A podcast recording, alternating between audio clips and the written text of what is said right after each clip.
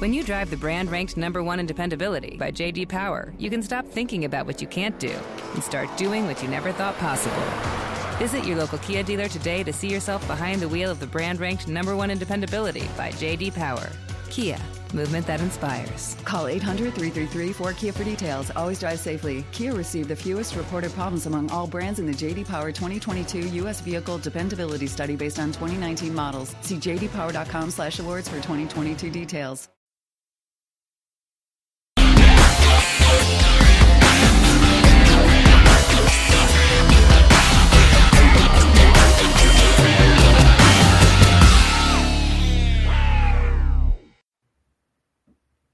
Hello, everyone, and welcome to the Riverfront. This is episode 425 of the world's like 17th least dangerous podcast.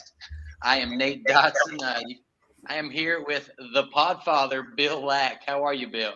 Doing great, doing great. Up almost past my bedtime. You know, the, the sacrifices I make for our, you know, for our, our people here. I'm telling you, it's uh, it's an important role you play. Um, as you may have noticed, Chad is not with us. He will be shortly. He is, who knows what he's doing. We can't keep track of that guy. He, But he- meantime- he's, he's actually doing, you know, what he's paid to do rather than the stuff that he likes to do. You know, If only you could get paid to do both. yeah, boy, wouldn't that be sweet? Right, if you figure out how, just let me know. Well, we had some baseball played since the last time we joined here. We had a four game set in Pittsburgh that the Reds and Pirates split. Um, today ended a two game set in Cleveland against the Guardians uh, with a rain delay sandwiched in the middle there. And the Reds took both of those. I'm going to love it when a sweep works out for the good guys. Um, obviously we're going to get into the Hunter Greene stuff, Bill. Was there anything else that uh, jumps to mind thinking about that Pittsburgh series? The Pittsburgh series, no, the Reds offensively were kind of disappointing in, in, in the series.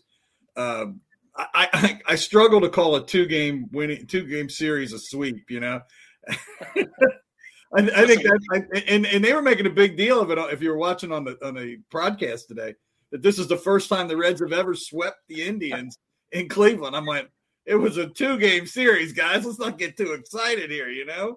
There should be different barometers for different teams. Like we are allowed to have two game sweeps and two game winning streaks. But if you're the Dodgers, if you're the Dodgers, it's got to be like at least four games. That's right. Well, let's jump right into um, you know, it was the big, probably probably the biggest talking point of the last week or so, the Hunter Greene game.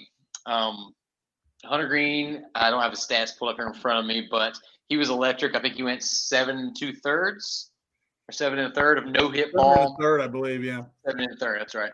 No hit ball. But the big question was, did David Bell do the right thing, pulling him after 118 pitches? And was it too soon? Was it right on time? What do you think, Bill? I think if anything, he may have left him in there a little too long. He was he was. If you watched in the in the in the, the eighth inning, he was laboring, uh, and you could see he he didn't have the same rhythm he had had earlier. Uh, I was, in fact, I was text Chad and I were texting back and forth during the game, and and uh, his stuff was electric. I mean, it was, and and I've said all along since I've gotten to see Greene this year that I mean it's great that he can bring it up there 100 miles an hour, seemingly whenever he wants to. But that's not what's going to make him successful in, as a major league pitcher. It's going to be his off pitches, and and he was he was working the bottom of the strike zone with with breaking stuff in that game on Sunday, and and it it, it was phenomenal to watch. It was it was like it didn't look like a 22 year old kid. I can tell you that. Yeah, I don't think anybody can really disagree with that. And you're right. He threw the slider more often than he did the fastball.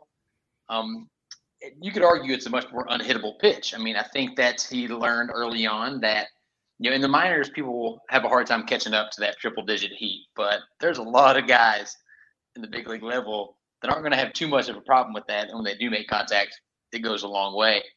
Um, personally, I think um, I don't have a problem with David Bell leaving him in the way he did. I agree that he was sort of winding down there at the end, those two back to back walks. You know, he only had, he had five walks on the day, but two of them were the last two batters he faced. Um, I guess they, they talked about it on the broadcast a lot. Um, I was listening to it in the radio actually, and you know, what what better option is it? Is it is the team going to be better off by replacing the guy on the mound? And that's one side of it. The other one is obviously 118 pitches. I mean, it's a 22 year old. He's had his injury history that we don't like to talk too much about. I guess my question is, what's the magic number? What number of pitches is too many? I mean, he threw 100 the last time out. Is it is it too much at 105? Is it 110? And I certainly don't know the answer to that. It doesn't seem like anyone else does either, unless you get on Twitter for a while. You'll find plenty of answers there. Well, that's where all the experts hang out. Yeah. Um, I guess I guess my biggest issue was that they didn't have anybody warming up. I mean, I don't know if and, and, like, that, and that and, and, that seems to be one of David Bell's uh, biggest issues to me. He and he did it again. I think it was with Overton the other night, and and or or, or when it was when Diaz got in trouble and there was nobody up. That's what it was. Um, I, you know, I'm not a big David Bell fan or big David Bell retract, you know, detractor, but it, it, does seem like there are times when you got, you know, 200 guys in the bullpen, it would seem like you you would get somebody up just out of caution. Yeah. And and I don't know. And, and as, for, as for the, the the when you should pull them and when you you know, Chris Welsh talks a lot about about high leverage pitches mm-hmm. and, and pitching in high leverage situations and that being more wearing on you and I, I readily admit that I, I, don't know enough about pitching to be able to tell when's a high, you know, what's a high leverage inning and what's not. You know, I assume it's when you're late in a ball game pitch, pitching to four, five, six guys or something like that. I, but I, I don't like seeing a 22 year old kid that's already had his arm worked on once though in 118 pitches, and and there, then there to me there shouldn't be any discussion of whether you pulled him or not. Hell, they pulled Kershaw when he was throwing a no hitter, you know, and right he's got a lot more, you know, innings on his arm than than Greene does. Yeah, I guess you certainly want to, you know, side with caution, but yeah, if he doesn't walk those two guys and gets those two guys out, then he's sitting just over 100 pitches with one inning to go. And I think yeah. it's a different story. Adrenaline's going to kick in. He's a young guy. But, you know, as the story goes, he did walk those guys. He did get pulled and I guess the rest is quite literally history as the Reds became one of six teams to no hit the other team and lose the ball game. Um, and who else but who else but the Reds could manage to pull that off in this day and age? The, the, the other thing though, we're talking about the pitches and all these things, and, and a lot of guys, a lot of people my guys my age, you'll hear them say, "Well, Jim Maloney used to throw 250 pitches, and you know, you know, these guys used to throw, you know, 200 pitches in a game or the thing is what, what, they don't always seem to want to talk or want to think about though is the amount of money that's in that these the teams have invested in these guys now. They're a much more valuable asset than they were then. You know then they've got you know, jim maloney i think probably most of he probably ever made was about $50000 in a year and hell that's that's pocket change for these they got that in their wallet uh, it, it's a whole different situation and it's i don't think it's really comparable yeah, I think that's a really good point. There's all kinds of other factors in there trying to compare the two eras. Um, you know, the guys are throwing harder now. They're probably, you know, laboring through it a lot more. The guys they're facing are a lot better, a lot more dialed in. Mm-hmm. So yeah, those those high leverage pitches that Chris Welsh talks about. Maybe that's that's it. But yeah, the Reds got beat, even though they no hit the team, the Pittsburgh Pirates it stunk. I think that uh, the, the the internet loved making fun of the Reds a little bit about it for a little while. But hey, when I look back at that day, I'm not going to remember anything other than the Reds' 22 year old young stud throwing an absolute gem, and hopefully one of many, many more to come. Yeah, hopefully, you know, maybe next time they'll score a run for him. I mean that that would have been nice, and you could argue that one reason one reason why they didn't was because um, you know, Tyler Stephenson did not play that day after uh, the game prior, um, leaving the game early after taking a foul ball to the face mask. Mm-hmm. Um, that led to a lot more conversations. People were wondering should the Reds move Tyler Stephenson to first base um, to protect his longevity. Um, I've certainly got some opinions, but what do you think? Well, I don't think you're going to do it. I don't think there's much discussion of it now. I mean, because they got Votto for two more years, and, and they're paying Joey twenty five million dollars. Uh, that's not to say that Stephenson couldn't get some time in the outfield. He seems like a pretty athletic kind of athletic kid. Um, mm-hmm. You know, but and I and I think we're going to differ on this. I think the long term success for this kid is not going to be behind the plate. Uh, is someone that's had a couple of concussions in his time. They say that you know once you get the first one, the next ones are easier to get, and uh, you know he that's the position you're most likely to take something. You know, take shots to the head, foul tips, guys running into you. You know, getting your head slammed into the ground like the douchebag from the Dodgers did to him. Uh, I think if you want this kid to be successful over long term, I think you're going to have to get him out from behind the plate. Plus the fact that this team, you know, that this we seem to have a, you know, like three good catchers coming along fairly, you know, they're you know coming along in the system that that they're pretty high on. So you know that that may push him out from behind the plate too, and a lot of it I think is going to have to do with timing. Mm-hmm. Yeah, I think that's a completely fair argument. Um, you know, Rich Thompson, one of our uh, patrons over at patreon.com slash riverfront cincy. He asked something that you just touched on. It says that uh, unless someone develops over the next two to three years to fill that joey Votto gap um, where do you see tyler stephenson in the future? You see him being at first base. I just think that you have to give him every opportunity you can to stick at catcher. Somebody brought up a good point that he probably would have been on the big league roster sooner if he had played a different position they kept him down there to work on his craft. So they kept some big money from his, you know, from his bank account. Um, I get the health things, and I think ultimately he will have some say so in that. But the value, just talking as a fan here, the statistical value of an elite catcher offensively is so much more impactful than that of, of a first baseman. You know, right now he would be a slightly above league average first baseman, but he's an elite hitting catcher. And that, I think that, and I understand what you're saying there, and I, and I and I and I agree with it, but I don't think you can just look at it on its face. You got to look at whether you, you know whether you're the position that you're going to move him to. If that's already below it, you got to add them together and then see where you are. You know, you know if the guy that replaces him at catcher is better than the guy that's playing first base in terms of you know where they fit, then it's bet you're better off moving him. Uh, yeah, that's a good point. I, you know, a lot of it depends, and a lot of this is going to have to do with timing. There was just an article in the Enquirer, I think it was in the Enquirer the other day.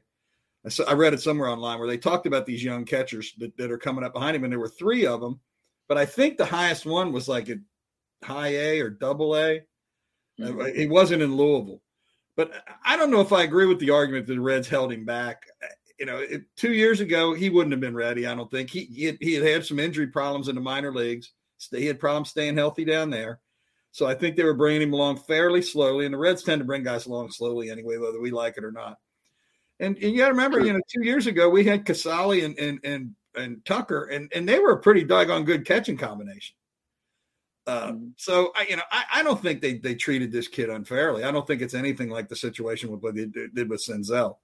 Uh, right. I, I don't think personally. I don't think he was ready. You know, I think they brought him up last year. I think it was the right time. Um, and he and he and he did his you know he was he far exceeded the expectations I had for him last year, and I really expected him to come into his own this year. And, and if we if we can keep him on the field, I think he'll he'll just get better and better. Yeah, I have a hard time disagreeing with too much of that. Um, I guess at the end of the day, you could look at it one of two ways. Either this is a game, you let leave it up to the kids, say, hey, go play, go play this game that you love. Let us know what you're thinking. If he wants to make a move, then I'm sure he can influence that a little bit. But if you're the ball club, if you're Nick Krall or Phil Castellini or Bob Castellini, you got to think, oh, this is this is an asset. This is an investment. How do I get the most out of this asset? And you're going to get the longest term, you know, the longest returns, I imagine, um, at first base. But we do have the DH now, so you know he doesn't have to catch 150 games. And I like what you said about the put him in a corner outfield spot. You know, keep his bat in the lineup while protecting his knees. Well, and that's the thing, you know, I think we all said coming into this season with the DH and and and you know being able to rest Joey a little bit at first or run Joey to DH, you know, for a day and, and put Stephenson out there. And you know, and again, I'm showing my age here, but we've had catchers before that played in the outfield. Uh, we, and we we've laughed about this. I mean, if you look back, Johnny Bench, I remember it was a double. I think it was a double header. Johnny Bench started in center field. I, can you imagine a catcher starting in center? I mean, other than uh, uh, the guy. Uh, but anyway, I can't imagine anybody with Johnny Bench's build starting in center field. yeah, well, the other thing is you, well, and, and this is a whole different thing, but you think of Johnny Bench as this big, bulky, you know, big, stocky, big guy, and compared to the guys now, he's not a big guy. No. You know, so I mean, Tyler Stephenson is a, is a big boy. But but this something else I wanted to touch on though is as you were saying, uh, players have a lot more influence now on where they're going to play than they ever did in the past. Uh, for right or wrong, whether you like it or not, it's just a fact of life. Uh, you know, you don't get move, you, you, don't get your position changed without you having at least some say in it. Now, mm-hmm. you know, you don't want to be, you know, you don't want to be a rookie kid like Senzel and they ask him to move. He's not going to say, no, I don't want to do that when you're going to, you know, mm-hmm. tar your name with the ball club for the rest of your career. Uh, but you can, in small ways, I'm, I'm sure, you know, let, let people know that you're not real happy about the move. But you're also, if they, if they want you to move is to get playing time.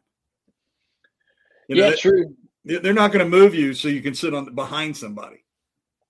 So yeah, it's not that's not it's not a huge loss. They're trying to move you for mm-hmm. reasons that, at least in their mind, are going to be beneficial to both the club and the player.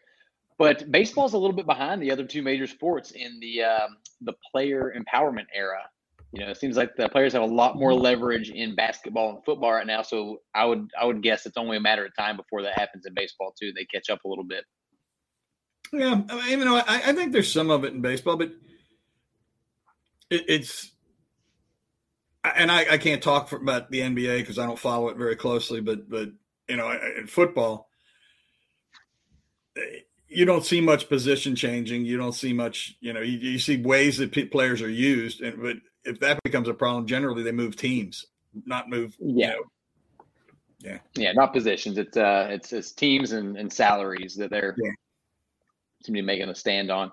Yep. Um, well, let's talk about Tyler Stephenson. It kind of got me thinking. I knew we were going to talk about this, and I had a question I wanted to throw out, and hopefully chat will pop in while we're talking about this. But you know, a lot of people wonder what the Castellinis could do to sort of reel the fan base back in. How could we get people to, you know, take the focus away from all the crap that they put us through the last month and a half?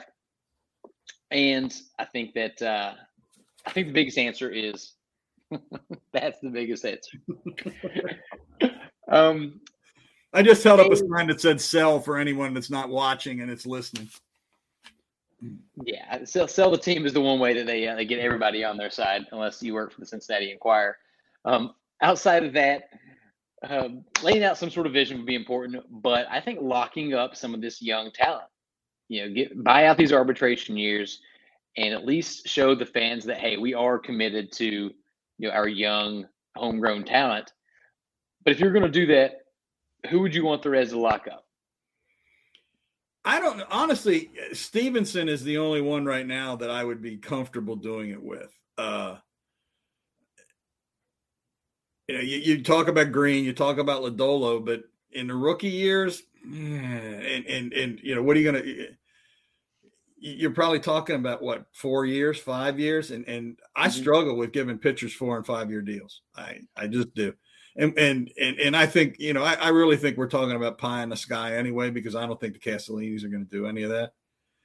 They're they're you know they're going to want to when, when these guys' salaries start topping out, they're going to want to. If you believe that they're trying to operate on the Tampa Bay model now, we won't even get into the argument whether they're smart enough to operate the Tampa Bay model. That's a whole different discussion.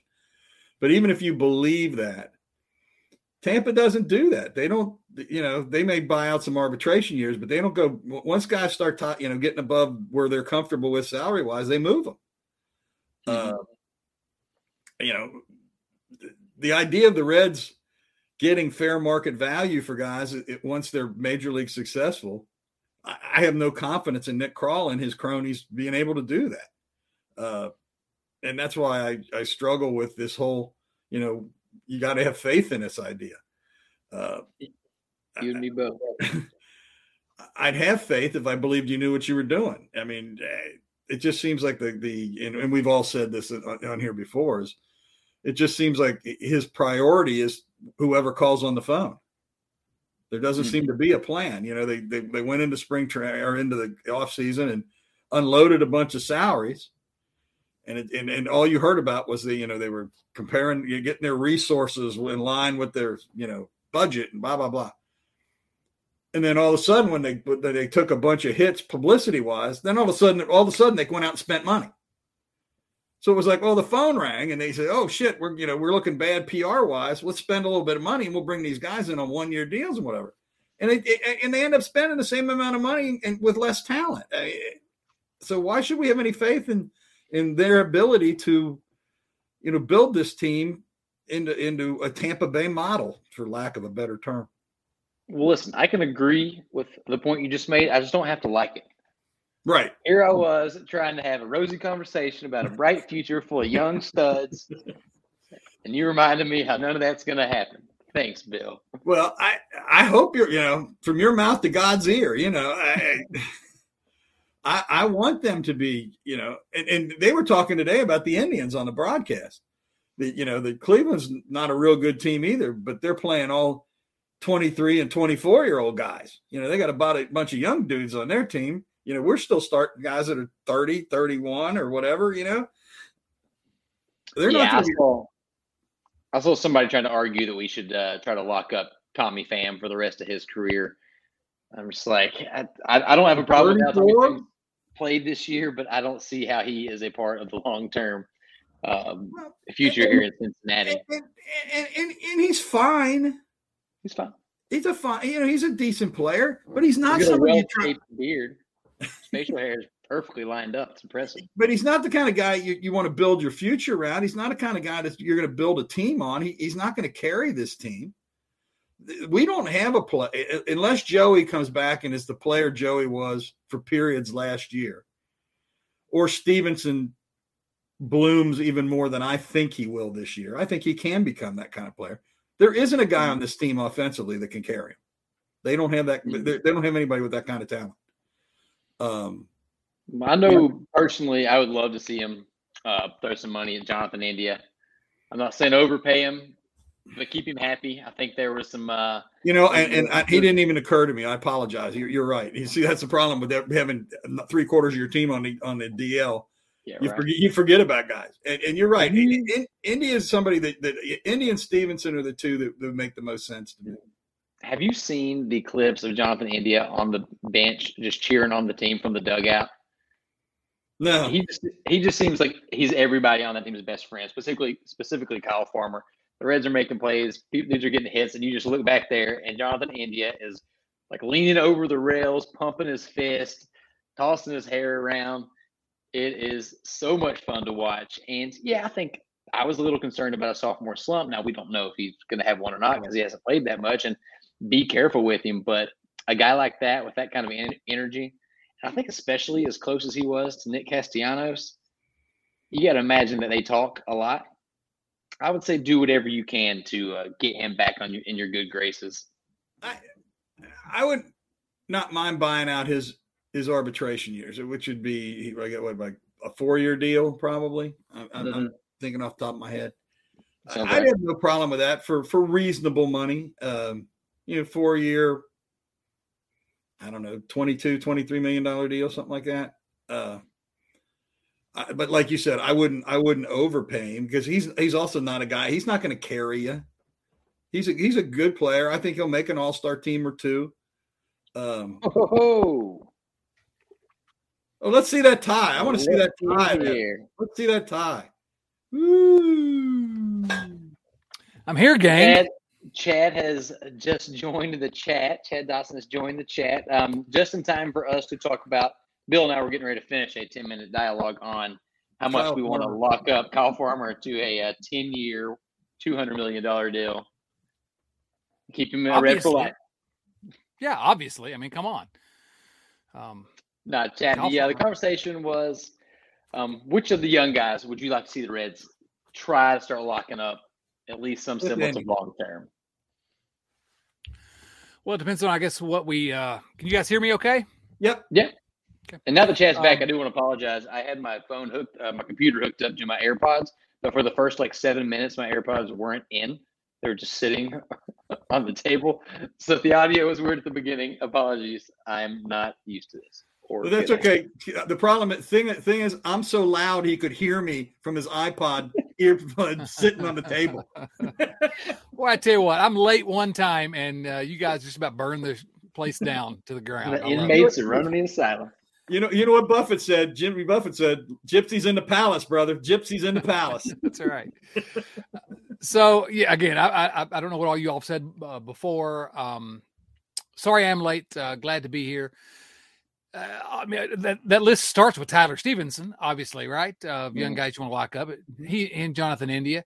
You know the the question is number one: Do you still consider Tyler Mahle a young guy that you want to talk about locking up? Mhm. And the other question is: When do you start talk, if ever, do you start talking about Hunter Greene and Nick Lodolo? Now Lodolo's not quite shown us enough yet, and really Hunter Greene, if you look at his overall numbers, hasn't necessarily shown us enough yet. But if you can get some kind of value, do you do it? I, I don't know what the answer is on those pitchers, especially. Uh, you know, you get burned on pitchers sometimes, but then again, I've never seen a talent in Cincinnati like Hunter Greene. So, you know, m- maybe does that outweigh the danger of wrapping up a pitching prospect too early? Probably not.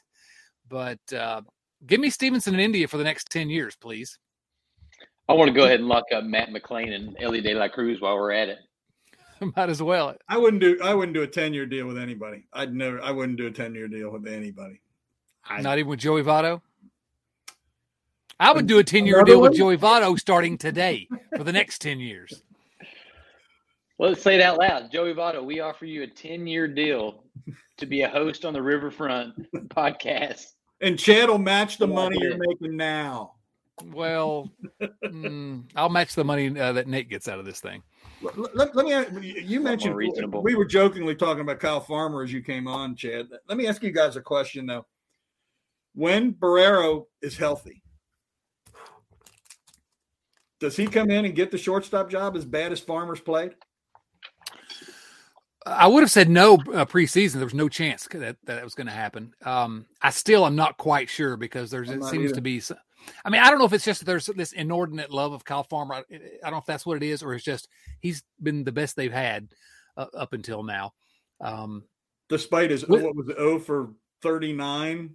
Something like Right. that. He went like 0 for 39 or something. Well, but now at the point where he finally has turned back into, uh, I don't know, he's always been. He, he was, you know, OPS plus was what seventeen uh, percentage points below average last year. He was not a good hitter last year. His defense was adequate last year. This year, when it's become clear to everyone that he can't handle uh, the truth, as they say, um, there's no one else to put there Right. right, now. I, and so, so he picked the right time to uh, fall off the edge because if he has two hot weeks before Barrero gets back, uh, then who knows what happens. But Yeah, his, his OPS plus right now is 62. well, and the defense has fallen off. His defense has been awful. Their, so- their, their infield is the worst major league infield I have ever seen. That's surprising. You look at the record of the team, you'd think they they would be better, but um, no. So so anyway, I I would hope that Barrero, given the current state of things, where the Reds are not competing for championships this year, what's the downside to giving Barrero a shot and not playing your 42 year old, you know, backup catcher? I I don't know. So anyway, that's my And if you ramble want to about. play Farmer, play him at third base. Yeah, you know, I want to pivot slightly, and I brought this up once in the past and got kind of shot down pretty quick. I want to readdress it. Do we ever talk about trying to keep Na- Tyler Naquin around a little bit longer? I mean, the guy's got his OPS is up to 802 right now. Um, every every season that he's played that he was healthy, he's had an OPS at or really really close to 100. He's not that old. I don't know. I like the guy. I'm a Tyler Naquin fan. No, I think that's reasonable, and I'll let uh, Bill. You you can jump here too, but uh, I think the thing is he's limited. Uh, what he does, he does pretty well. You know, he hits right-handers pretty well, and uh, yeah, he's not going to kill you on defense. And so there's value in that. And yes, I think you have to platoon him. You have to watch where you play him. But if you play him in the spots where he is particularly uh, capable of excelling, if you if you hide his weaknesses, which you can do some, he can help a team. He's just kind of a glorified third, fourth outfielder, but he's absolutely useful. And uh, I love the guy too. I've really uh, enjoyed watching him uh, be a Red for the last couple of years. Most outstanding player in the Ohio Cup. Wow. What a time to be alive. But um, to me, a lot of it would have to do with the cost. I mean, I, am not going to spend a whole lot of money on a Tyler on a guy that's going to like get chance at my third or fourth outfielder. But how much is it going to cost? I don't know that he'll cost that much. And like I said, if it's something that, that, can that can be justified, I got no problem. I, I think he's a valuable guy. I mean, kind of like you know, like we said all along about Kyle Farmer. He, he's a, a valuable guy to have on your team. He just shouldn't be starting every day in the six hole, you know, playing out there playing shortstop. Um, I, I like Naquin. I just wish he wasn't our best outfielder. Right, right. That's that's pretty fair. well, I'll say this: uh, in terms of if he doesn't cost much, I, am you know I'm done worrying about the Castellanos checkbook, so I don't care what he costs. Pay if he's paid me what he's worth. You know, um, if if you want him on on your team, pay him what he's worth whatever that is. I don't know what that is. Well, the other thing is, and I, I understand what you're saying there, and, and, and, it makes sense from a fan's perspective. But if they're only going to give you X amount to spend, do you want to spend? Oh, what do you do? You want to spend a higher percentage on that of that than you than, it, than it's worth on that on a Tyler Naquin? You know, we can say, well, you know, just spend the money, but that's like you know saying standing in the front yard and waving and, and hoping it rains. You know, it's it's either going to happen or it's not, and and we know that they're going to spend X amount of dollars, and they basically tell you we're not going to spend any more than that. So if you overspend on Naquin, then that's part of the money you can't give to Stephenson. Okay, but th- you're you're absolutely correct, and I'm not arguing with you. But what we're doing is just accepting the premise of that Bob Castellini's trying to sell us that we only have a certain amount of money to spend. You have to pay players to if you want mm-hmm. good players, you got to pay players. And you, I'm not saying to pay him above his market rate, but you pay him what he's worth if he's, he brings value to the team. You have to put together a 26 man roster somehow, and you need 26 players. I, I agree with everything you're saying, but I disagree with where you're saying accepting that that I'm not. I don't like it, but I know that's what's going to happen, and and and to not accept that there's going to be a limit because of that is to just you know rail at, at the at the elements. It's inconceivable that it's going to mean anything. And, hey Nate, do you like how Bill? I want to get Nate's uh, input here. Do you like how Bill and I just said we uh, we agree with everything each other's saying, but completely disagree with each other? We've only been doing this for 25 years. I know, right? what do you think, Nate? Anything else, or you want to move on to another topic? I say you. I'm going to do both. You take all that money that we're talking about and you give it to our next guy that we need to discuss, Connor Overton, staff ace, Reds legend, Richmond, Virginia native, Connor Overton. With his 1.3 wins above replacement this year, and his career wins above replacement going into this year was 1.4. yeah, it's, it's something you don't see very often. Uh, but he's been good. He's been I mean, legitimately good. Not smoke and mirrors good, right, Nate? He's been legitimately good. Yeah, I took some time. I went to just try to figure out what had happened, and you know, the ground ball rate is up to forty four percent on the year, ground ball percentage, which is far better than he's ever done. He was pretty much bad his entire professional career until 2021. In 2017, he went and pitched for an indie uh, independent league. Apparently, added four more pitches to his repertoire. So he's now That's working with pitches. yeah. And I don't know if you watched him the other night. Like he was throwing just junk. It was that classic just junk ball stuff. Kept him off balance the whole time. But when he got to the Toronto organization in 2021, made the AAA and looked pretty good. And then he um, obviously went and played for the Pirates. But he was never really good until that 2021 season. And then he was really, really good. Actually, has the major league record for most career innings without an earned run, 13.2 to start his career. And then if you take out the last two starts of last season, one against the Reds, other against the Phillies, he's just been awesome ever since AAA in 2021 with the Blue Jays. I don't get it. It doesn't make sense to me. But apparently, the more pitches you have, the better. Well, you know, we we we will go broke uh, betting on someone's small sample size success. But I'll say this: um, he's he's 28, which is old, but it's not that old. It's old to be a prospect, but it's it's not that old to figure it out. Uh, and uh, again, maybe it's just wanting to uh, do this thing we always do: we put on our uh, rose-colored glasses and try to see the best. And but he's looked legitimately good. I mean, it doesn't look like smoke and mirrors. I mean, he's really looked good uh, since he uh, came to Cincinnati, and I I'm not going to bet the ranch on him, but I'm enjoying it right now, and I hope I hope it continues. Yeah, I love how he competes out there. Did you see whenever um, David Bell went to take him out of the game? He was furious. He didn't want to do it. He was saying some choice words to, to anybody that would listen to himself, pacing up and down the dugout. If you had that bull, if you had that bullpen coming in to relieve you, wouldn't you be pissed? That's a good point. There goes my victory. Um, do you think it means anything that three of three out of the four games he started been on the road? Now, one of them was in Colorado, but do you think that has any effect? I think it's still all washes. Uh, you know, comes out in the small sample size Small wash. sample size, yeah. To me, I, I don't. know I don't. We should draw too many conclusions other than it's been really fun, and I hope it continues because he does seem like a bulldog and uh, the type of guy Cincinnati fans could like, kind of an underdog bulldog. Um, and I did not realize uh, Old Dominion University and from uh, Mhm. from Richmond. Huh? How about that? ODU. We should go try to find his uh, his parents and uh, watch a game with him. He is When he officially a uh, friend of the podcast. There you go. Maybe if it pitches against the Nationals, we'll go up there and uh, with uh, his parents and hang out. There he is. I hate to um, trot over ground you all have already uh, already traversed, but I imagine you all began this uh, show talking about Hunter Greene. Who? No, you haven't talked about Hunter Greene yet. Who is he? Yeah, we might we might have touched on it, but please uh, Go Let us know your thoughts because there was a lot going on. Because I was. I was, I, I did say that you and I were texting during the game on Sunday. Yeah, yeah. Um, and that's actually the first time in years, I think, that uh, Bill texted me during a game and he wasn't uh, upset about some decision or something that, that happened. He was like, "Oh man, this guy's good." Um, I think the first text was, I think the first thing I said was Greene's throwing a, a, gem or something like that, and it was in Yeah. like the fourth inning.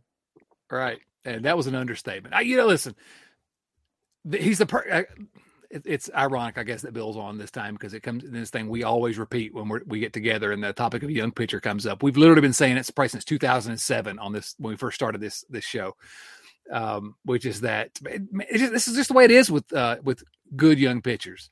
They're going to look great one day. They're going to struggle another day. They're trying to figure it out, and the, the guys that are batting against them drive Mercedes too. So you know, um, as uh, as they say, and um, it's fun to watch his development in some ways. But again, that what we saw in his first couple starts, and then what we saw in this uh, most recent uh, almost no hitter. Well, I guess it was a no hitter, but um, Unofficial no hitter. an unofficial no hitter. We saw you, you start to see the what the ceiling is. This is a kid that really doesn't know what he's doing yet, but he's learning those. He's how to mix in those sliders. Um, still got the uh, elite velocity. I, I'm telling you, you know, I, I what's his ERA now? Five point uh, five point nine something or something like that. I haven't looked. I, I meant to look. Um, it came down quite a bit, but um, so you look at his overall numbers, and they don't do not look good. Six point two one.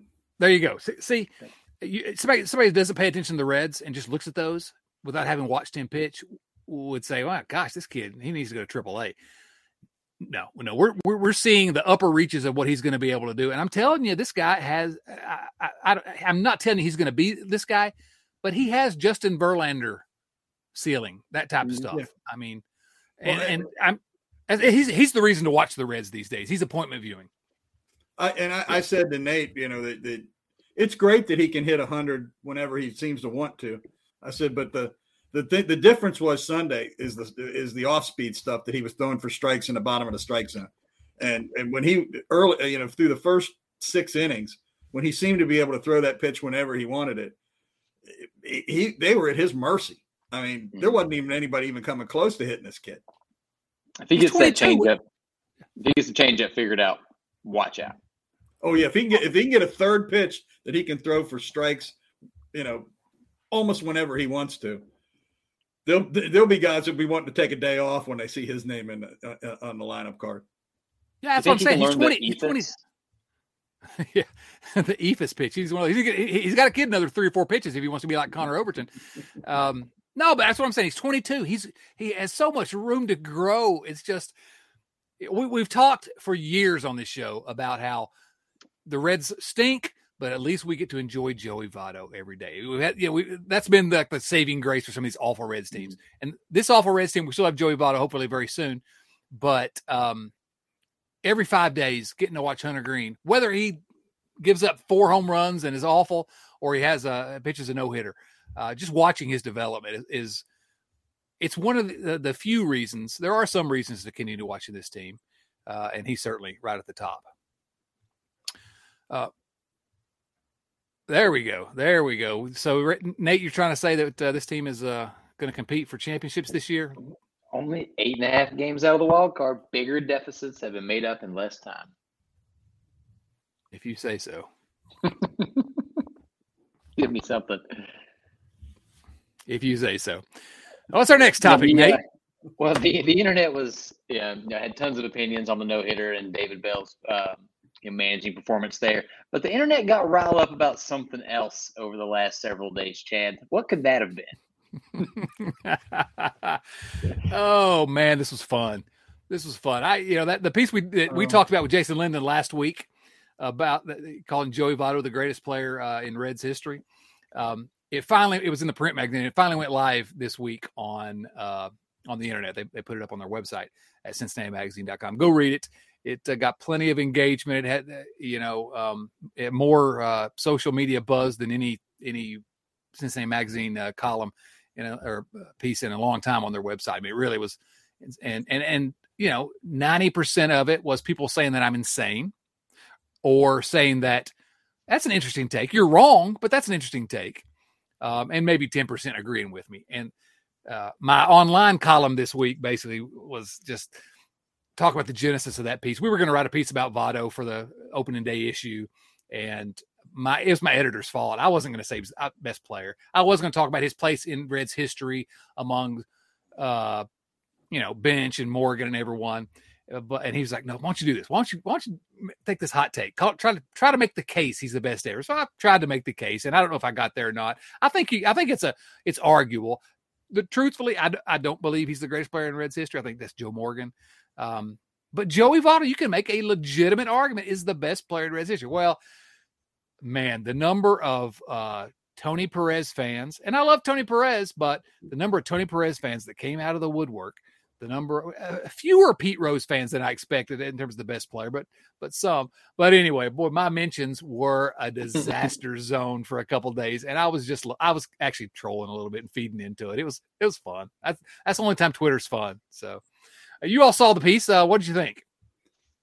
I actually have not read it yet. I have to admit, I have not read it yet. Um, just saying. You know, Chad, I'm sorry, but you are not my life. You are not my, my number life. one fan.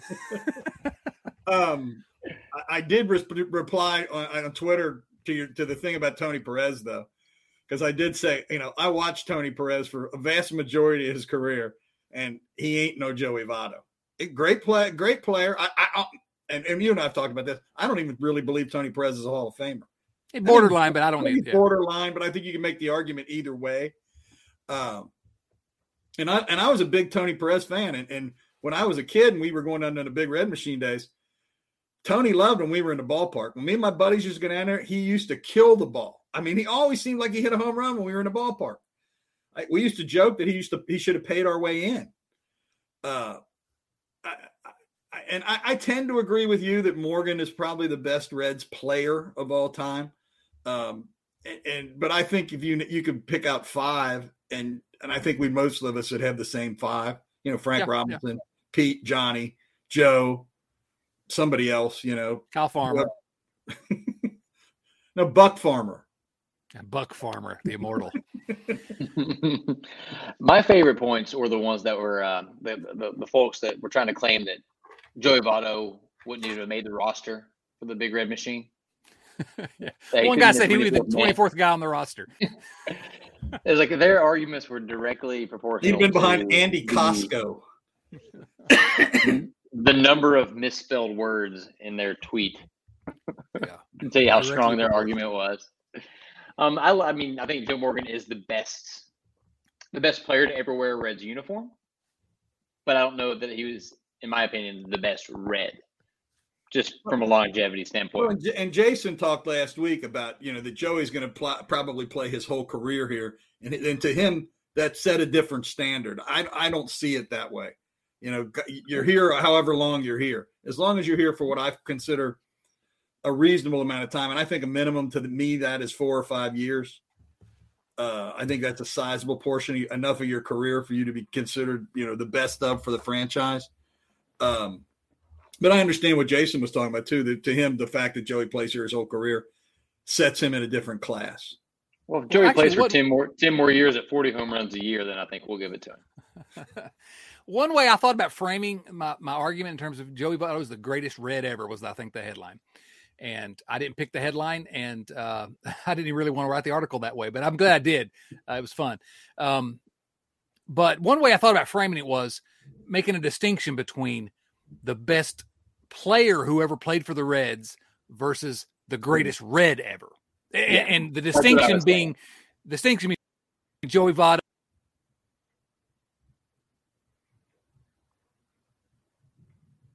they weren't the greatest. We just lost. We, we lost your brother there, Nate. He's frozen. Still, the, the, the still photo is very handsome. Yeah, he could I, for a while there, I could look right up his nose. Chad, we lost you there. a are you back? Yeah, I think we're back. now. Go, do the same. Do the same. You know, thing you just did because because we lost about the last thirty seconds of you. I think we Oh, lost, him you again.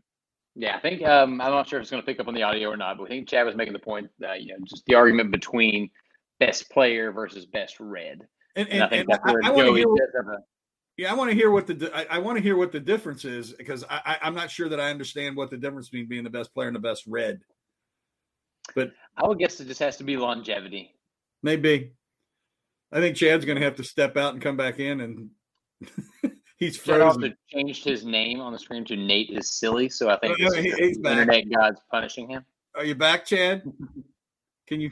Have y'all just spent this whole talking about whether I'm back? Well, no. no. See, here. Heard on you a little bit. All right, All right, sorry. that's all right. One last thing I wanted to say about the the uh, the Joey Votto Tony Perez uh, discussion is you know there were some people saying that there's two things actually I want points I want to make saying that literally one guy said Joey couldn't have been the 24th guy on the Reds uh, Big Red Machine roster. Um, the first thing I want to say is I, this when that discussion was happening, I thought of something a famous uh, Sparky Anderson quote talking about uh, was it talking about Thurman Munson, I think, and he was always like, you know, uh, basically he's a good player, but let's not embarrass him by comparing him to, to John Bench, you know. And I saw something about uh, Tony Perez. Look, he was a really great player, you know, come on, let's not let's not compare him to Joey Votto. He's not the type of player Joey Votto is, and I can't believe we're actually saying that because Tony Perez was amazing. I mean, he was really a great player. The other thing is this an interesting thought experiment that we don't have to get into tonight, but that I, I think is a pretty interesting question. What if Joey Votto were the first baseman on the Big Red Machine? Where does he bat in that lineup? Now, many of the people that were responding to me would say that um, he couldn't even make it into the lineup. I think he bats third. 2010 Joey Votto bats third on the Big Red Machine. Yeah, maybe. It's, I wish that it- was we don't have to go into that tonight, I'll but a- put some it's such a di- it's such a different game that, that it's hard to you know take player A and stick him in you know era B. I, Right, but the fact that you can make an argument that he would be hitting in the heart of the order for the Big Red Machine is if an you, if argument. you for have go by numbers, absolutely. All right, we have a Patreon only episode coming up soon where we're going to make up the lineup for the Big Red Machine. There we go. We'll do The. Big Red Machine, like Joey the greatest Reds of all time lineup. There we go. Coming up soon. All right, what, what where are we going next, Nate? You're you're leading the ship here right now. Sorry, I'm trying to text with Chris Garber. You got it. I got All right. it. Yeah. So uh, next up, the Reds. Um, the Reds made some moves over the last few days. I guess we do need to touch on those as we are wont to do. Um, they moved Vladimir Gutierrez to the bullpen. I think that we're all pretty okay with that. Does anybody? I mean, I'm not pumped about it. Of course, I thought that uh, you know after his showing last year, he might be a four or five guy. Chad. yeah, just just point of order here. You said they moved him to the bullpen. Is that the new name of the Louisville Bats? Did they move him to Triple A? Is what I'm asking. No, just Did he? bullpen. No, I don't think think no. I'm saying they. We, No, haven't, I- I we was- haven't seen him since they sent him out there, but you know, I was trying to make a dumb joke about maybe they should have sent him to AAA instead of the bullpen. Sorry, uh, it's been a long day. I, I like Gutierrez, and, and, and I think he can be a, a, a four or a five guy. But Mhm. the way he was struggling, I can sure understand why you're going to give somebody else a, ch- a chance. I mean, Well, I, you know, I think he can be a. I think he can be a pretty good reliever actually. If you limit him, you know, he, he only throws two pitches and limit him to an inning or two. I, I think his stuff is electric enough. If he if he's max velocity, max effort, and limited it just to his top two pitches, and gets But the I'm- ball. I'm over like the you. plate. And gets the ball over the plate. and gets the ball to play. But I'm like you. I think he could be a five star, four starter Yeah. uh, at his best. Still, a Yeah, kid. he was sol- solid force last year. Hopefully, um, you know, he'll go get his confidence back, work all that out. You know, they also called up Ross Detweiler, left-hander, um, designated Robert Dugger for assignment, which I imagine MLBTradeRumors.com never envisioned typing Robert Dugger as often as they have over the past week or two.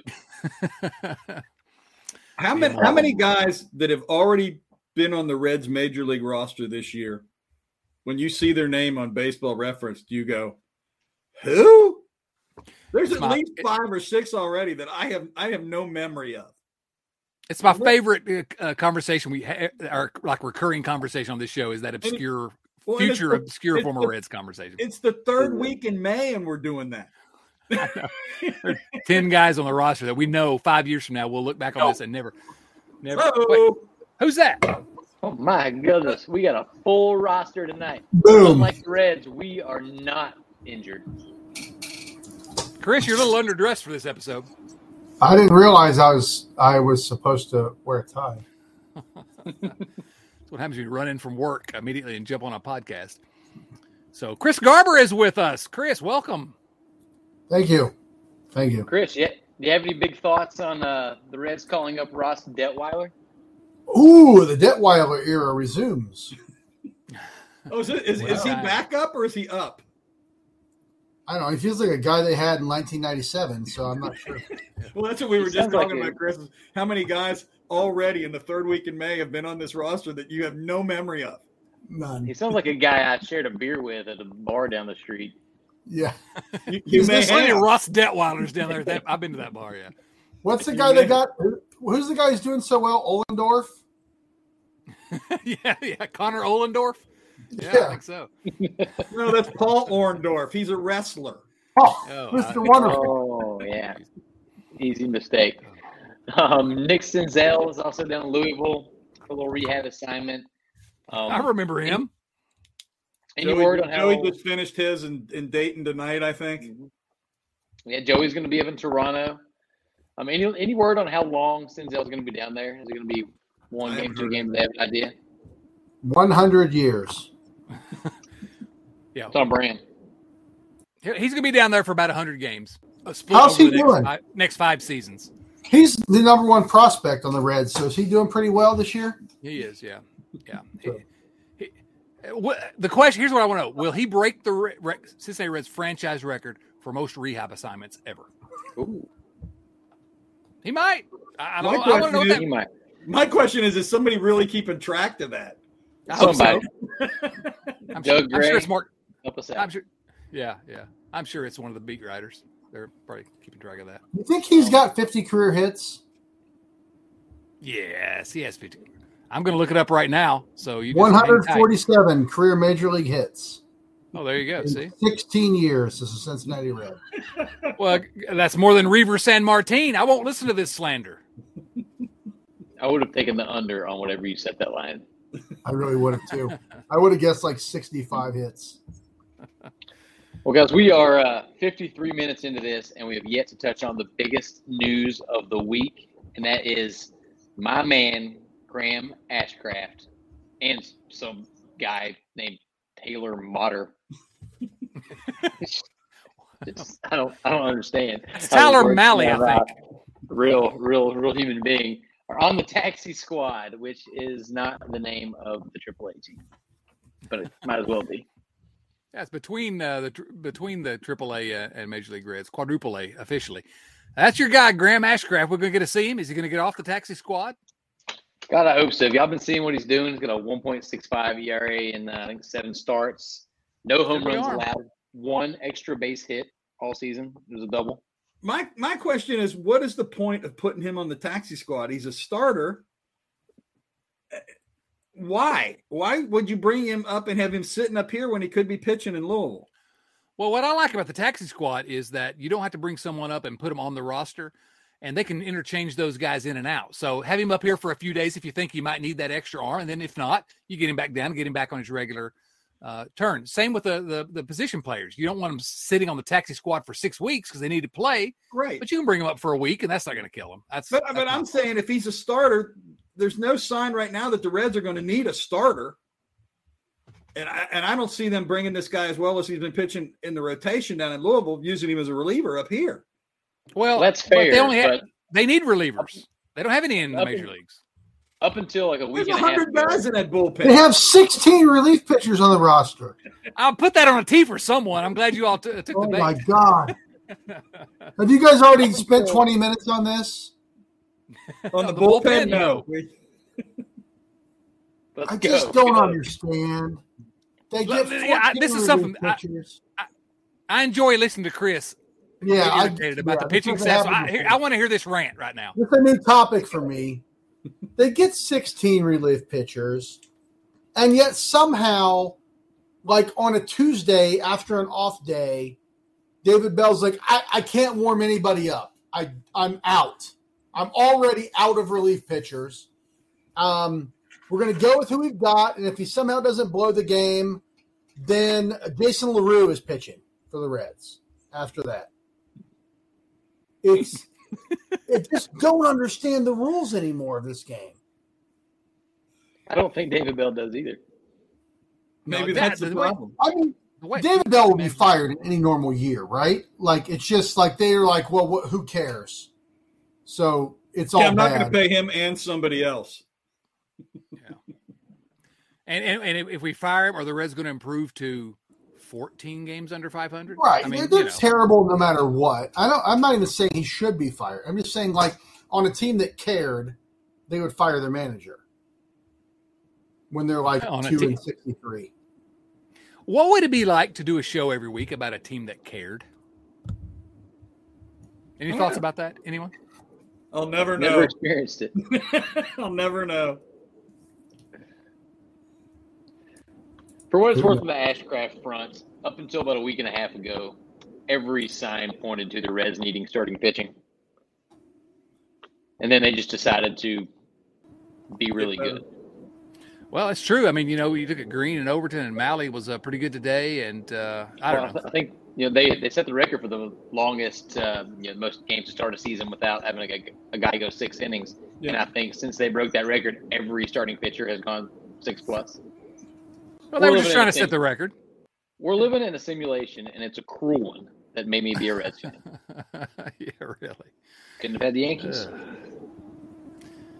So No. what is Graham All right. what is Graham Ashcraft's like upside? He's 24. I mean, is he like a legitimate like guy or is he Tanner Roark at an early stage? Before, before Nate, Nate, let me say before you jump in because I want you to say because you've been on his, but I want to set you up here. I've been saying for a while, and I don't think Nate agrees with me that I think he's got an upside of being a really good reliever. I'm not sold on him being a starter. Nate thinks he can be a starter, and he's excelled as a starter uh, certainly in, in, at times.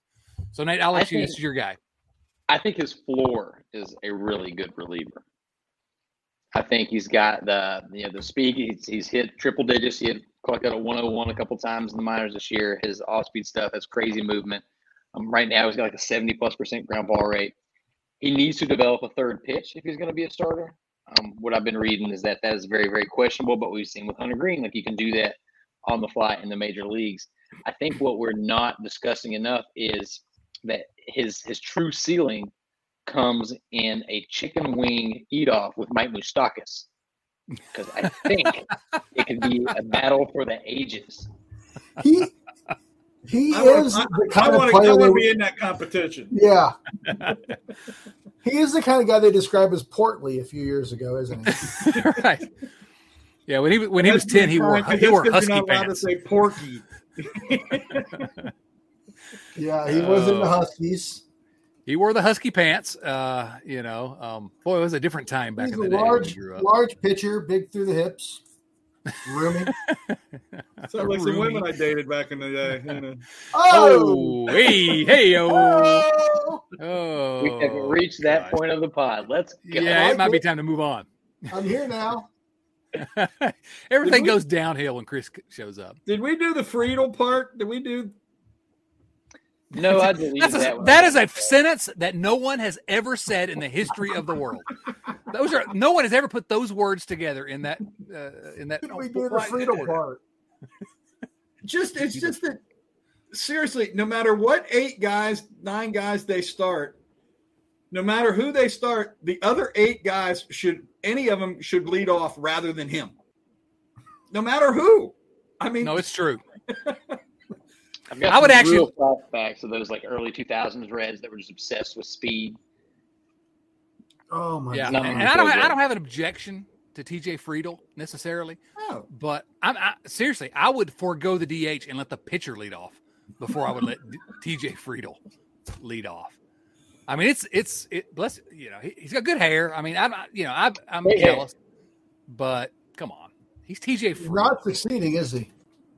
Yeah, yeah, You kicked one around today too in the outfield. it happens. But, he, Baseball's but hard. bunt though. He's uh, you know he's not. The truth is he's not a major leaguer. I, Yeah. he might be a fifth You ever- outfielder, but he's not. you ever think leaguer, like really. what, like Norris Hopper? Would he be like the number three hitter on this team? Some days. It's like the whole team's made of Norris Hoppers. Well, well, that was how I felt about the whole you know no hit loss. I mean, did you the lineup that the Reds trotted out that day? How did they expect to win? Awful. They wouldn't have scored in a week.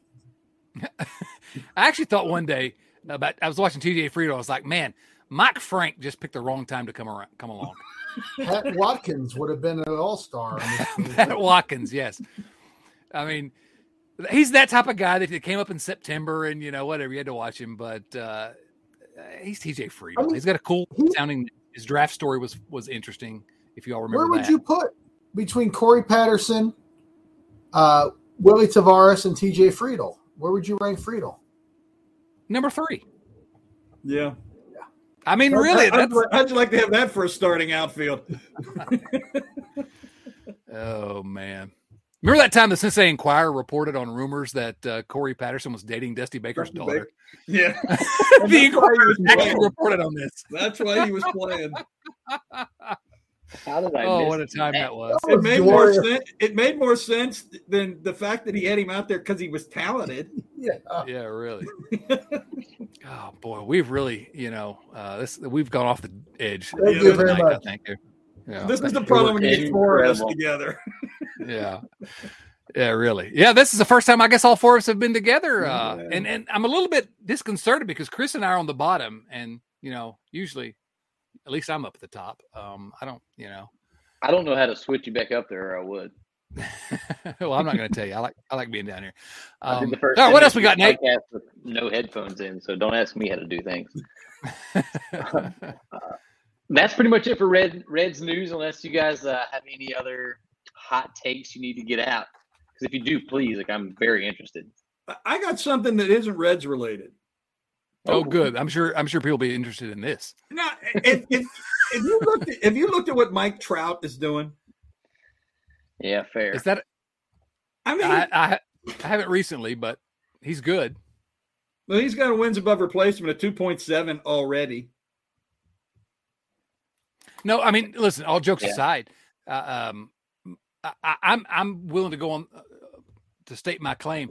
I, I really do think Mike Trout's the greatest player that ever played baseball. Now, I'm the same guy that said Joey Votto was the greatest Red ever and got attacked for it for good reasons. But uh, no, I think he's a, gr- I think he's the best. Yeah. player. By the time it's over, he's the best player that ever played. He's- And, and that team might actually be good now. Uh, which is which is Yeah. fun to watch. Yeah, we gotta watch. we gotta start watching that team. I I finally bit the bullet this week for my my wife and son's sake, and subscribed to MLB TV. I had uh, I, I vowed not to do it, and then my son subscribed to a a free trial, and of course forgot to unsubscribe. but uh, so they can watch their stupid Cubs. But I think I'm gonna watch. I think I'm gonna watch Trout and the Padres. You, you know why? You know why the Angels are good though, right? That's right. Mikey, Mikey biceps, Michael Lorenzen, baby. Who has looked really good. I've never been less on a bandwagon than on that one. Come on, that guy works out a lot. He did a lot of exercise. exercising. strong. He exercises really want a lot of body push-ups. I don't want to be good at exercising. Curls for the Oh. girls. we got some viewer mail questions, All right. Nate. Are we ready for that? We do. We also have a new member of our beer league softball team. Um, the beer league softball team is made up by our friends at patreon.com slash riverfront cincy. You join and you can also waste your money on the likes of us, but we appreciate it. Um, We don't get any of of the it. team. That's true. The uh, newest member of the team is John. Checks in the mail, I promise. It, it, the money goes to buy Chad new ties. Checks. Checks in the mail. I- I apologize in advance for any mispronunciations, but uh, welcome, John Allman. Um, could be Allman. I'm not sure. Either way, I got him as a power hitting left fielder. Does anybody feel strongly one way or another? I got a question. Didn't we talk about him last week? I don't know. Did we? I Yeah, wasn't we sure. were talking about Double it. dip. Is John double dipping? it's not John's fault. I don't remember. I, I'm. I've. Listen, I, as these guys know, I, I, I was. I've been rushing to get here for the show. I, I'm not prepared at all. But I- I I'm got on the Patreon most website. It said one new member. I, I, went with think him. John John Hourman is the comptroller of our uh, beer league softball team. And drives go. the That's bus. it. And drives Yeah, the and, bus. and, and the bus driver. Yes. Yes. John, No, I think if you you uh, did get I got. I got a weeks in row, question. I you got a question. Chad said that he's not prepared tonight, which makes you go. Believe that he acts like he's prepared some other weeks. You all have to admit, uh, uh, Bill and Chris will, will admit that we are more prepared these days than in the olden days, for where better there was literally no preparation. There's Yeah, an outline. There's actually kind of an agenda these days. Yeah, back in the day, it was just we'll get on, we'll talk for a little while, and have some laughs. So, yeah, John, thank you. You're the comptroller now, as well as whatever we said last week. John so many positions. Just team captain, bro. Like, welcome to the team. We need you. All right. So now viewer mail questions. These are actual viewer mail questions. Um, like I said, friends at patreon.com slash riverfront cincy. Come join the crew, hang out. We have a good time. We have a Slack channel where we talk Reds baseball. We have one where we talk basketball. We have one where we talk random nonsense. Mostly, you get to hear about the weather in Canada from Joey Gaditza. It's, it's a fantastic time. The uh, first question this week is from Clay Christian, who I Oh, am no. quite familiar with. He said, Has anyone else noticed a lot of catchers, especially younger ones, have been receiving pitches from a knee this year, even with runners on? Is this a new thing they are teaching? Is it supposed to save their knees? It makes it really hard to block a ball from that position. Um, I think Tyler Stephenson does this. Have you guys been noticing it, picking up steam? It's a thing. Yeah, it's I'll a thing. this. I got a my kid's a catcher, so I kind of pay attention to this stuff, and uh, it's it's there's a lot of this one uh, one knee catching. The idea is you can get lower and steal those strikes from the bottom of the zone, um, and these guys are really really good at still being able to block balls out of that one knee stance. So I saw a uh, a picture of Henry Aaron from 1973 from like the Hall of Fame game on Twitter a couple days ago. And I think like Ted Simmons might have been the catcher as Henry Aaron was batting. And the dude had the most like old school, like high secondary, flat footed, like all 12 spikes were in the ground and like didn't even have his feet bent. And I was like, that is an absolutely insane stance. But uh yeah, these guys got it really and I was like, that is the bizarre. Did you see it? I saw I saw you comment on it. I was like, yeah, that is. Go to Chris's Twitter feed. It's, I, it was weird It's looking. weird. It's like the guy's in the middle of like squatting 275 or something. Right. But yeah, that whole Michael thing with the Lorenzen, one, basically. The one knee thing is a real legit deal, and the guys who are good at it are really, really good at it. They they can even kick off that. Sometimes they call it a kickstand, and they'll kick off that low that low foot and be able to block balls um, just as well as without and, and throw. I mean, nobody runs anymore, right? Well, that's a good point. Yeah. Some some things that are valuable in the past for catchers are not valuable anymore. I guess the only thing I would say, Nate, is that I I've seen Clay play quite a bit of baseball. Clay Christian, who asked this question, and um, I'm not sure why we're taking listening to him about catching. I mean, he was a good player, but uh, I don't remember him being a great catcher. Uh, he, I was I was gonna say as a catcher, I, I know how Clay's knees are now. You think he would be more uh, amenable to this technique? That's right. There you go. Um, I feel I feel like the situational thing too. When uh, you get a runner on third, I would probably you know revert back to the way that you spent your entire life learning how to catch to block that ball. But you know, if it's going to extend these guys, you know, not just playing years, but the quality of life well after they're done playing, yeah, take a knee. I, I was very pleased to learn that at the Reds fantasy camp, there are specific rules that basically do not require catchers to block balls or try to throw anybody out. Or even squat. Yeah, or even squat. They'd be very happy to hear that. They let the ball hit the backstop and then go pick it up. You know, the old Basically, yeah. basketball thing. As a someday that- future camper, I'm very happy with that idea. I hope the new Meta Oculus VR headset has a Reds fantasy camp where they win baseball games. Yeah, really. Uh, quickly about catchers. I was at a high school baseball game last. My son, one of my son's high school baseball games last week, and I was actually sitting next to a big Reds fan. He's a football coach at the local college out here, and um, and I wasn't really paying much attention because uh, who wants to watch a high school baseball game? But um, the catcher for the other team, well, the guy anyway, the, the the guy next to me, a buddy of mine, he leans over and hits me and and says, "Hey, look, is that Tony Pena out there?" And do you remember Tony Pena back in the day? He'd stick that leg out there.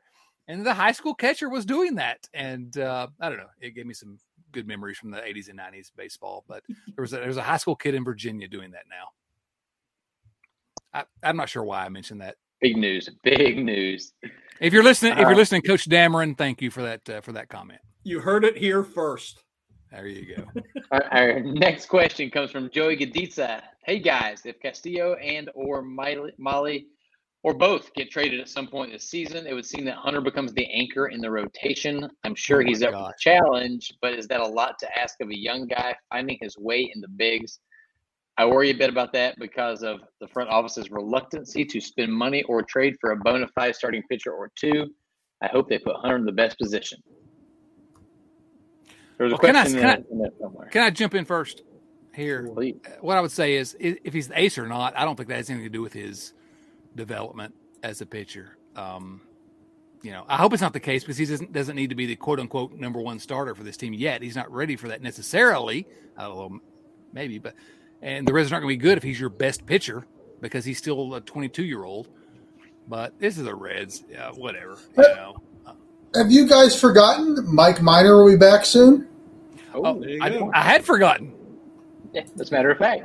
So, you know, if you got worry about ace, veteran, veteran presences and uh, experienced number one pitchers, don't worry. I like what Bill said. We already have an ace,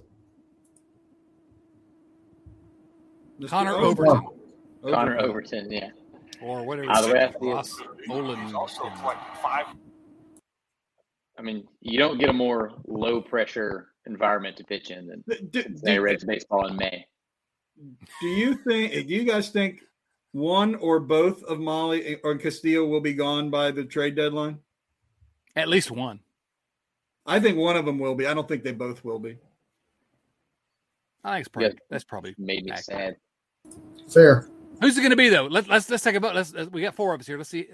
I say that Castillo's gone. Yeah, same. He's got the most value.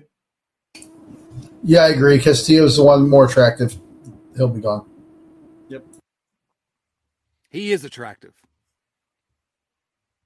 All right. Now that we've litigated that, our Not as attractive as Johnny Cueto. our Oh, Johnny is six, Cueto. six Johnny shutout Cueto. the other day for the White Sox. who looks fantastic. Not that we couldn't use him this year. Our next question comes from Kyle Kapler. Which of the current relievers do you consider legit building blocks going forward? Small sample size, but I feel like Diaz is leading the pack. I would have felt strongly that was true, um, and I still do feel pretty good about Alexis Diaz. Um, Oh, I the thought it was last- Jumbo Diaz. I thought we were talking about Jumbo Diaz. I'm sorry. I That's forgot his what you were- dad. Did That's his you see dad. those videos of Jumbo Diaz a week or so ago? I- Oh my god! I did. Sorry to hijack that one, but yeah, there was some g- great. There's a great Hunter uh, or Jumbo Diaz video. out there. Inflation is not only affecting the American economy.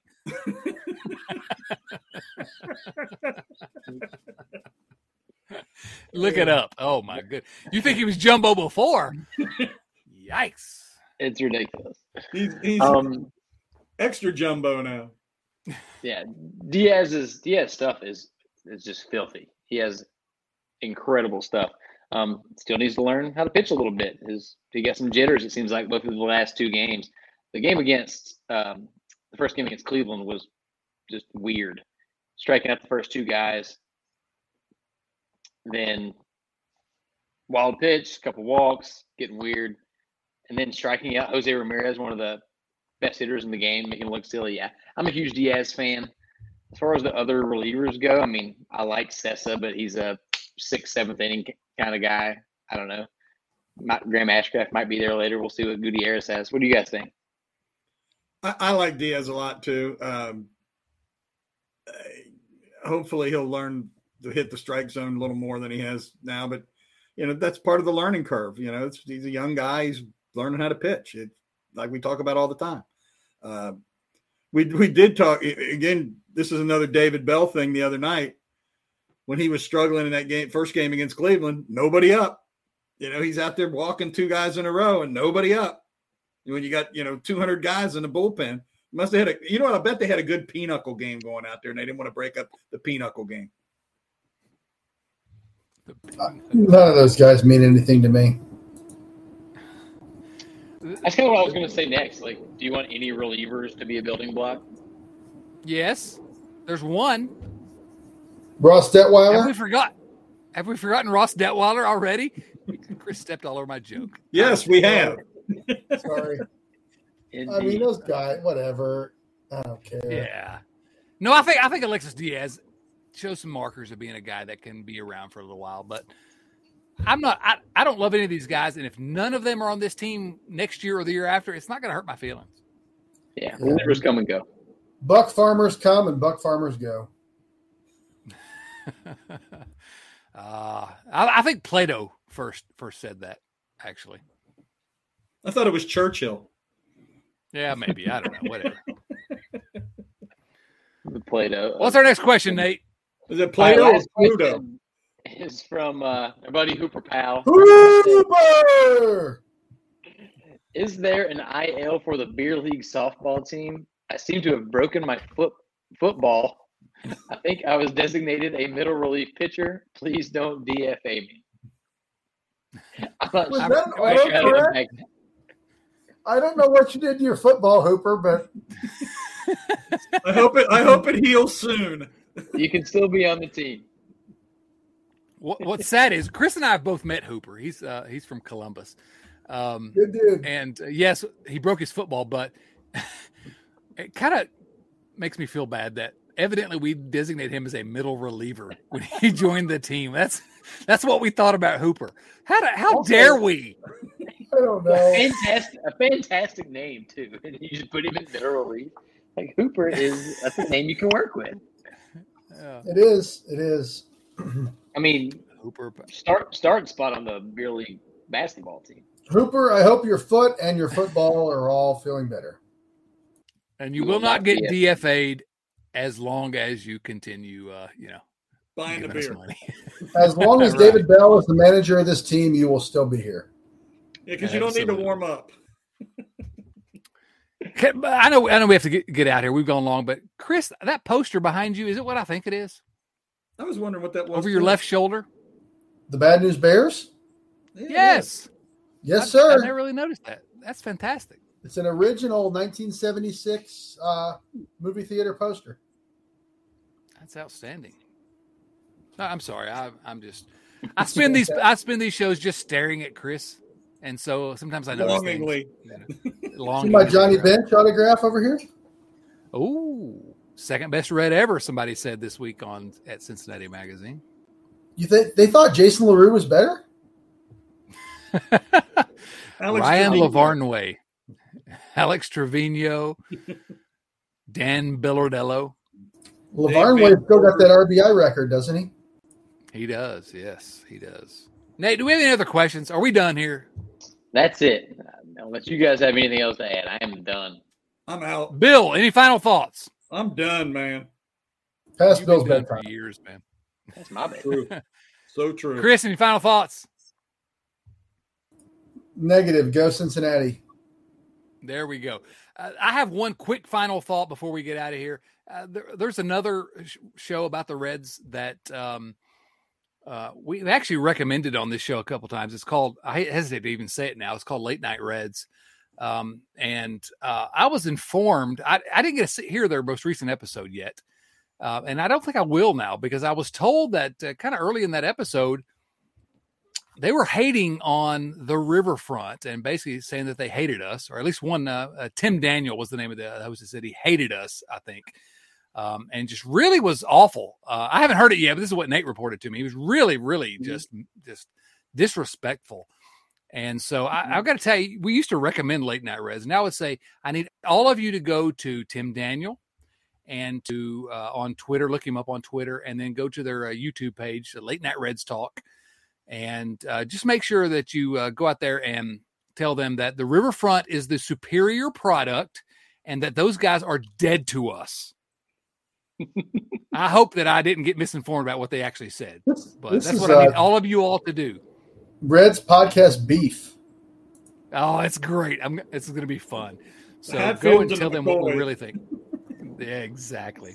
While All right, this is that, uh, the. Hit, hit like and subscribe and all that good stuff too. Yeah, absolutely. Uh, this is the Riverfront. Uh, we're a, we're a show we've been talking about the Reds since 2007 in some form or format. Uh, we are video now, but we're also audio. You can find us at all your wherever you get your audio podcasts. We're there. I, iTunes, Apple Podcasts, Spotify, Stitcher, wherever you get your podcasts, you're going to find us. Just search for the Riverfront. We're also on YouTube, youtube.com slash Riverfront Cincy. Go there and check out uh, the, the site give us a like and smash that subscribe button. You got to smash the button, that subscribe button. Yes. There we go. Hash Brown, sell the team Bob. If you're not watching on YouTube, you, di- you didn't see that just now. You're hearing us talk about it. Um, also, we're at uh, Instagram, Twitter, Facebook, everywhere at Riverfront Cincy.